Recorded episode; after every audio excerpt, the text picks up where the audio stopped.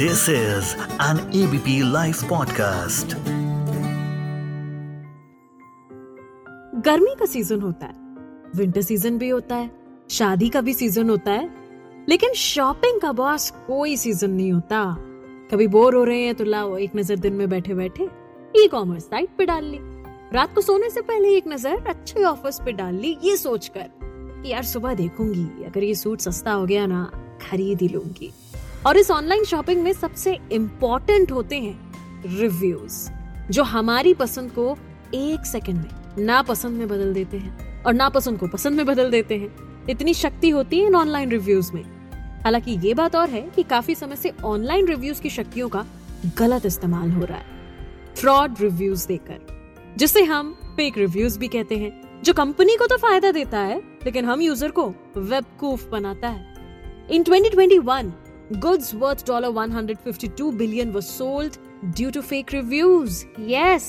और हाल ही में BIS बोले तो ब्यूरो ऑफ़ इंडियन स्टैंडर्ड्स ने जारी की हैं इस फेक ऑनलाइन रिव्यू से निपटने के लिए गाइडलाइंस जो कि ई कॉमर्स कंपनीज़ को फॉलो करनी है। आखिर ये फेक ई कॉमर्स रिव्यू का जाल है क्या? कितना फ़ायदा होता है कंपनीज़ को? या एक फेक रिव्यू से कितना नुकसान होता है कंपनी को? कैसे हम इसके जाल से बचें? सब बातें करेंगे मिस्टर विपुल कुमार से, जो कि एक सिविल कमर्शियल कॉर्पोरेट और कंज्यूमर लॉज एडवोकेट हैं सुप्रीम कोर्ट ऑफ़ इंडिया में। एंड हाय मैं मानसी हूँ आपके साथ एबीपी लाइव पॉडकास्ट पर, लेकर के FII thank you so much mister Vipul ABP live podcast के साथ जुड़ने के लिए। सबसे पहले तो मैं आपसे यही दरखास्त करूँगी कि आप सभी सुनने वालों को ये बताएँ कि एक फेक रिव्यू एक फ्रॉड रिव्यू आखिर होता क्या है। कंज्यूमर का जो परचेजिंग होती है वो रिव्यूज़ के बेसिस पे होती है। हम्म, तो एज एन ऐप ओनर की जो मैं ऐप ओन करता हूँ या फिर जो मैं सामान बेचता हूँ हम्म, मैं चाहूँगा कि वो मैक्सिमम रिव्यूज़ कोई कंज्यूमर उस पर दे और uh, मैं उसके बेसिस पे मेरा मार्केटिंग ज़्यादा हो या फिर लोग हम्म। मेरा ज़्यादा करते हैं। उसके रिस्पेक्ट में कभी कभी ऐसा नोटिस हुआ है कि जो वेबसाइट है जो ये होस्ट कर रही है और जो एक्चुअल एंटिटी है सप्लायर जो कमोडिटी बेच रही है वो अक्सर फेक रिव्यूज़ मतलब किसी को वो पैसा देकर या अपने ऑर्गेनाइजेशन के लोगों को बोलते हैं कि आप या दोस्तों को बोलते हैं कि आप प्लीज़ जाइए वेबसाइट पे कुछ आप एक ऐसा अच्छा सा पोस्ट कर दीजिए प्रोडक्ट के बारे में हम्म, चाहे वो प्रोडक्ट के बारे में सही इन्फॉर्मेशन दे या ना दे। हम्म, तो वो कहलाता है एक फेक रिव्यू हम्म, अब फेक रिव्यू से फ़ायदा किसको हो सकता है?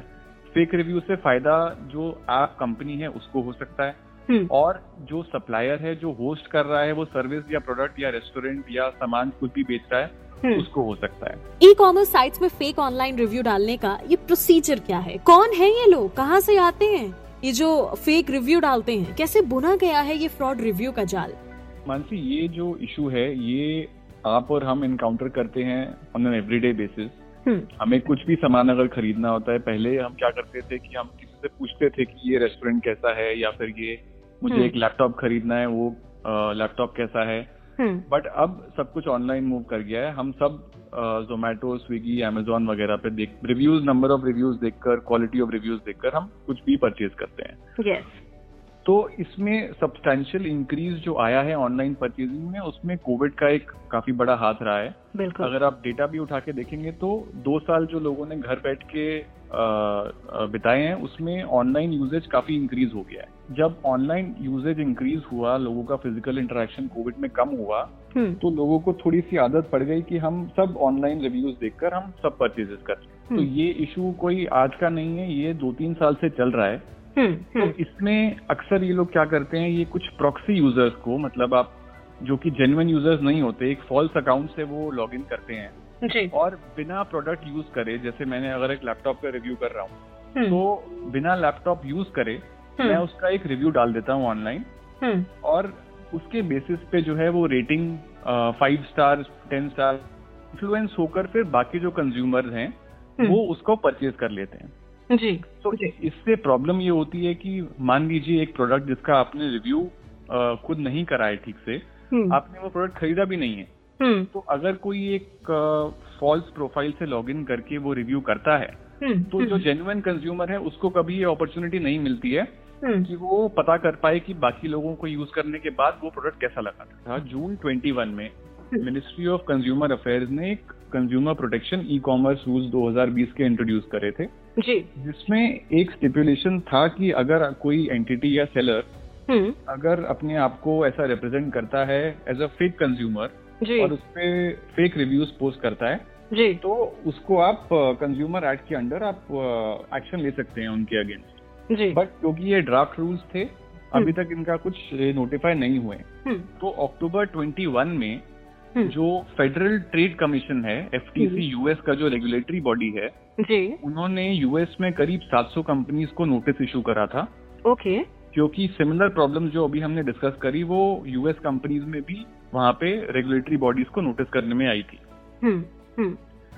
फिर इसके बाद अगर आप देखें तो मई 2022 में हम्म। इन सब चीज़ों को ध्यान में रखते हुए जो हमारी कंज्यूमर अफेयर्स मिनिस्ट्री है उन्होंने भी ये डिसाइड करा कि हम भी कुछ रूल्स पब्लिश करेंगे। ओके तो इसके बाद जो नई डेवलपमेंट है जिसके बारे में आपको नॉलेज भी होगी हम्म। अब इन्होंने क्या करा है? इन्होंने अक्टूबर 2022 में हम्म। ब्यूरो ऑफ़ इंडियन स्टैंडर्ड्स ने कुछ रेगुलेशंस पब्लिश करे हैं। हम्म हम्म। जो डील करते हैं कि भाई आपको एक there has to be a statutory mechanism एक एक आपको एक एक प्रोसेस एक फ्रेमवर्क होना चाहिए हम्म। जिसमें कि हर ऑर्गेनाइजेशन गवर्न ऑर्गेनाइजेशन मतलब या तो वो ऐप जिसपे आप रिव्यूज़ पोस्ट कर सकते हैं हम्म। या फिर वो सप्लायर जो अपना सामान इन एप्स पे बेचता है। इन एप्स पे कैसे रिव्यूज़ पोस्ट होंगे कैसे नहीं होंगे कौन उनको रिव्यू करेगा हम्म। उसको रेगुलेट करने के लिए हम्म। एक ब्यूरो ऑफ़ इंडियन स्टैंडर्ड्स ने ये रेगुलेशन पब्लिश करी है। मैं कहीं पढ़ रही थी कि actually 77% of people check reviews before buying e commerce companies को इससे कितना फ़ायदा होता है इन फेक रिव्यूज़ से? एक पॉजिटिव रिव्यू या एक नेगेटिव रिव्यू की अगर हम बात करें तो इसका कंपनी की सेल पे किस हद तक असर पड़ता है तो देखिए एक जब आप बोलते हैं कि पॉजिटिव रिव्यू क्या होगा पॉजिटिव रिव्यू ये होगा कि मान लीजिए मैं अ, कोई ई कॉमर्स कंपनी में ओन करता हूँ हम्म। तो मैं अपने एम्प्लॉयज़ को या अपने दोस्त को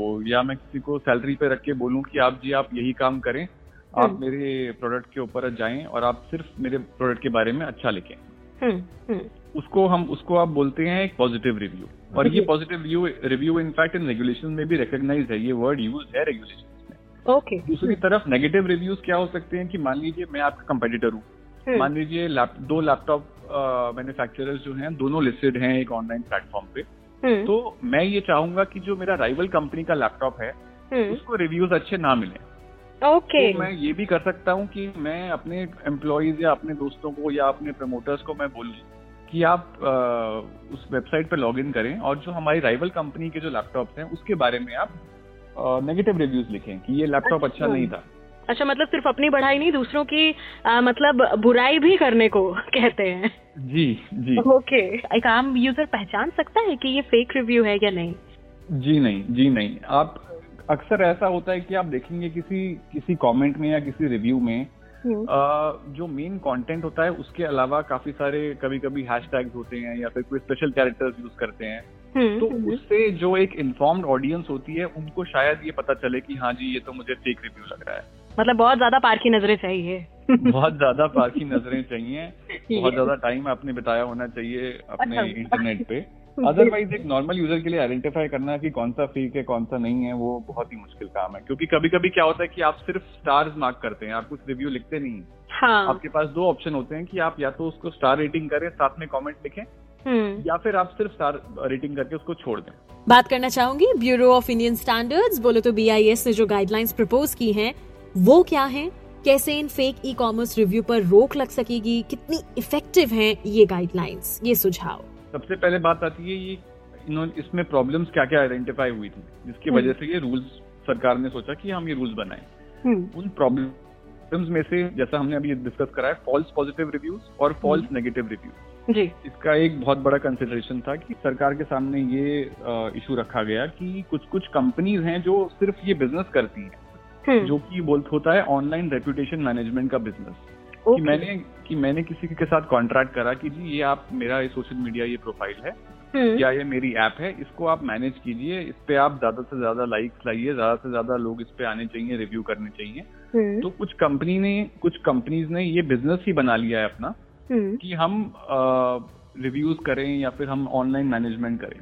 तो इससे भी नेगेटिव और पॉजिटिव रिव्यूज़ का काफ़ी इंक्रीज हुआ है through these online reputation management company okay okay फिर इसके बाद एक और इशू जो सरकार के सामने था कि आप ये कैलकुलेट कैसे करते हैं रेटिंग हम्म, जो अभी प्रेस स्टेटमेंट रिलीज़ करी है मिनिस्ट्री ने हम्म, उसमें सेक्रेटरी साहब ने ये क्लियर करा है कि आप अगर किसी ऐप पे एक प्रोडक्ट का रिव्यू 4.7 ऑन 5 दिखा रहे हैं हम्म, तो आप उसमें ये क्लियरली बताएँ कि आपने ये 4.7 किस ड्यूरेशन में आपने रखा है या तो या तो ये एक दिन का रिव्यू हो क्योंकि अगर आप आज खरीदेंगे हमने 4.7 जो हमने एवरेज रेटिंग निकाली है हम्म, वो हमने on the basis of 30 reviews निकाली है। तो आज की डेट में अगर आप देखें किसी भी वेबसाइट पे हम्म, तो 4.5 या 4.6 के क्या मायने हैं या फिर वो किस वजह से 4.7 आ रहा है वो आपको और मेरे को नहीं पता। तो इस सब ये सब प्रॉब्लम्स को आइडेंटिफाई करने के लिए जो मोटा मोटा फ्रेमवर्क है हम्म, उसमें ये ऑर्गेनाइजेशन को के ऊपर ये मैंडेट है कि वो एक टर्म्स एंड कंडीशंस अपनी बनाएँ हम्म, जिसके बेसिस पे रिव्यूज़ का फ़िल्टर होगा। ओके दूसरी चीज़ इसमें ये है आपका जो रिव्यूअर है हम्म, जो भी आके रिव्यू करेगा हम्म, उसका रजिस्ट्रेशन इसमें इन्होंने मैंडेटरी कर दिया है। इसका Okay. मतलब है कि अगर मैं अगर जाके रिव्यू कर रहा हूँ तो वो पहले मेरा या तो मेरा ईमेल एड्रेस मुझसे लेंगे या फिर वो मेरा फ़ोन नंबर जैसा नॉर्मल वेरिफिकेशन प्रोसेस रहता है हर जगह पे। हाँ हाँ। तो वो verified user only can post okay उससे उससे एक चीज़ ये होगी कि जो भी रिव्यूअर है हम्म, उसकी आइडेंटिटी या फिर उसकी जेन्युइनिटी या फिर यू नो उसकी क्रेडिबिलिटी उस रिव्यू की थोड़ी सी ज़्यादा बढ़ जाएगी। तो okay. इससे क्या होगा कि आपके मल्टीपल जो रिव्यूज़ होते हैं उससे जो एक न्यूट्रल पर्सन जो रिव्यूज़ रीड कर रहा होगा उसको ये समझ में आ जाएगा कि ये जी ये पाँच इन्होंने नेगेटिव रिव्यू दिए हैं बट ये तो एक ही बंदे ने दिए मैं एक रिव्यू एडमिनिस्ट्रेटर की बात करी हुई है रेगुलेशन में। जी। जिसके हिसाब से जो ऑर्गेनाइजेशन है उसको एक रिव्यू एडमिनिस्ट्रेटर अपॉइंट करना है। जो ये रेगुलेट करेगा कि किस टाइप के रिव्यूज़ आ रहे हैं जी। उनको रिव्यू करना कि आप क्या वो टर्म्स एंड कंडीशन से मीट मी, मीट करते हैं या नहीं करते क्या उनको अपलोड करना चाहिए या नहीं करना चाहिए क्या वो डेफिमेटरी है या नहीं है। हम्म, क्या उन रिव्यूज़ में कुछ पर्सनल इंफॉर्मेशन डिस्क्लोज कर रहा है जो रिव्यूअर है? हम्म, अगर ये सब उसमें आता है उस रिव्यू के कंटेंट में आता है हम्म, तो रिव्यू एडमिनिस्ट्रेटर के पास ही पावर है कि वो रिजेक्ट कर दे उस रिव्यू को। एक एक और इम्पोर्टेंट चीज़ जो इसमें है हम्म, वो ये है कि आप अपने रिव्यू का स्पेसिफिक सब बताएँगे। कि जैसे अच्छा। मान लीजिए आप रेस्टोरेंट का रिव्यू करते हैं कि हमें कल शाम को डिनर पे यहाँ गया था मेरे हिसाब से बहुत अच्छा रेस्टोरेंट है। हम्म, तो आप उसमें बताएँगे कि आप किस किस डेट पे किस टाइम में गए थे? आपने अ, क्या खाया? आपको क्या अच्छा लगा?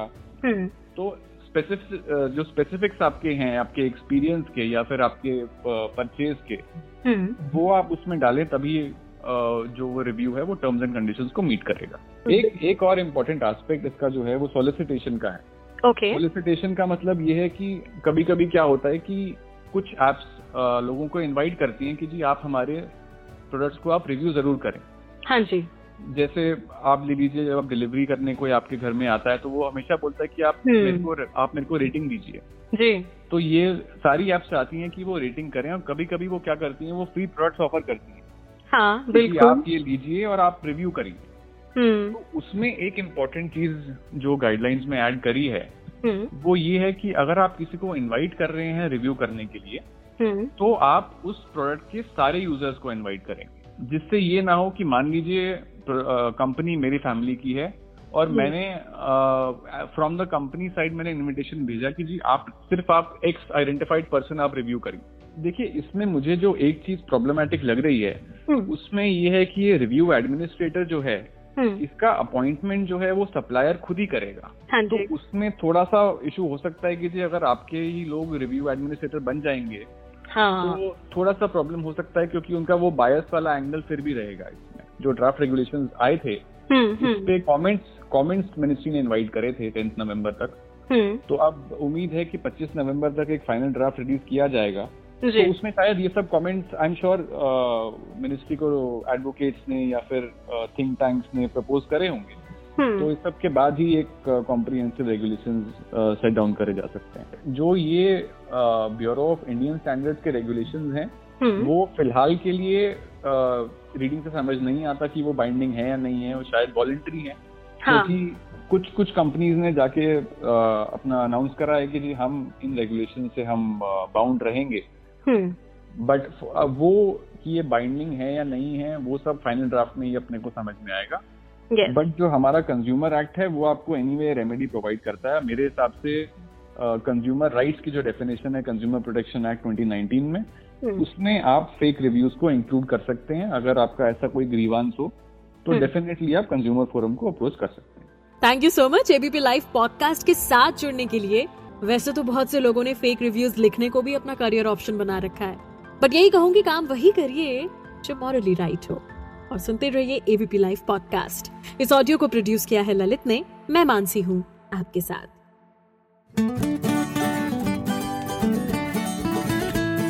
This is an ABP live podcast.